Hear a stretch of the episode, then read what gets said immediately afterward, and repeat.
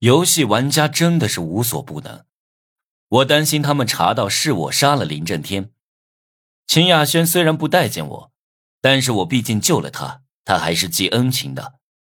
刚跟秦雅轩通完电话，陈思涵就打来了电话，问我的情况。我说大邱被我甩掉了，你回去吧。你逃跑的时候有没有看到一个受伤的游戏玩家？陈思涵突然问我，我心里咯噔了一下，撒谎说没有。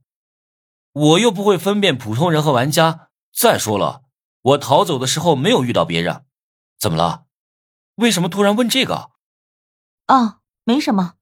有一个排行榜前十的高级玩家可能死了，尸体被找到，但是不知道是被谁杀的。好几个工会都在追查凶手。据陈思涵说，林震天的死很严重，因为他在游戏圈的地位太高了。要是找不到凶手，那么当天和林正天所属工会开战的几个工会就会被当成凶手，将会遭到疯狂的报复。结束通话后，我心里不安，于是上线私聊秃子叔，把自己得到的奇怪卡片跟他描述了，问他是个什么东西。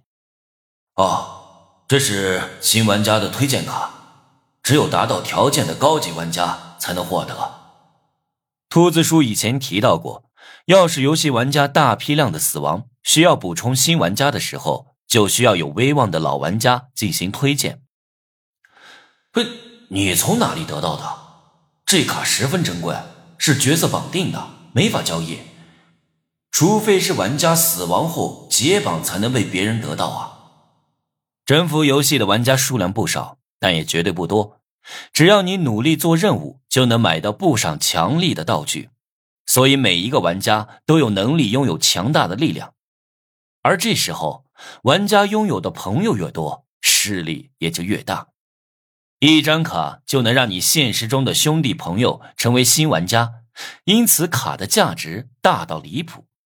曾经在游戏拍卖场里创出一张拍出两千万金币的记录。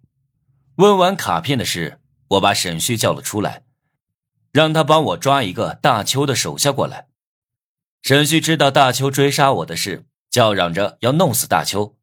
他性格很怪，就因为我说他丑，他就认可了我，把我当成了自家兄弟。我也是哭笑不得。沈旭的暴熊外号不是白叫的，没一会儿就领着大邱的一个手下过来了。我认识他，他就是之前拿着砍刀在皮卡上追杀我的小混混。他一看到我，脸色唰的一下变得苍白。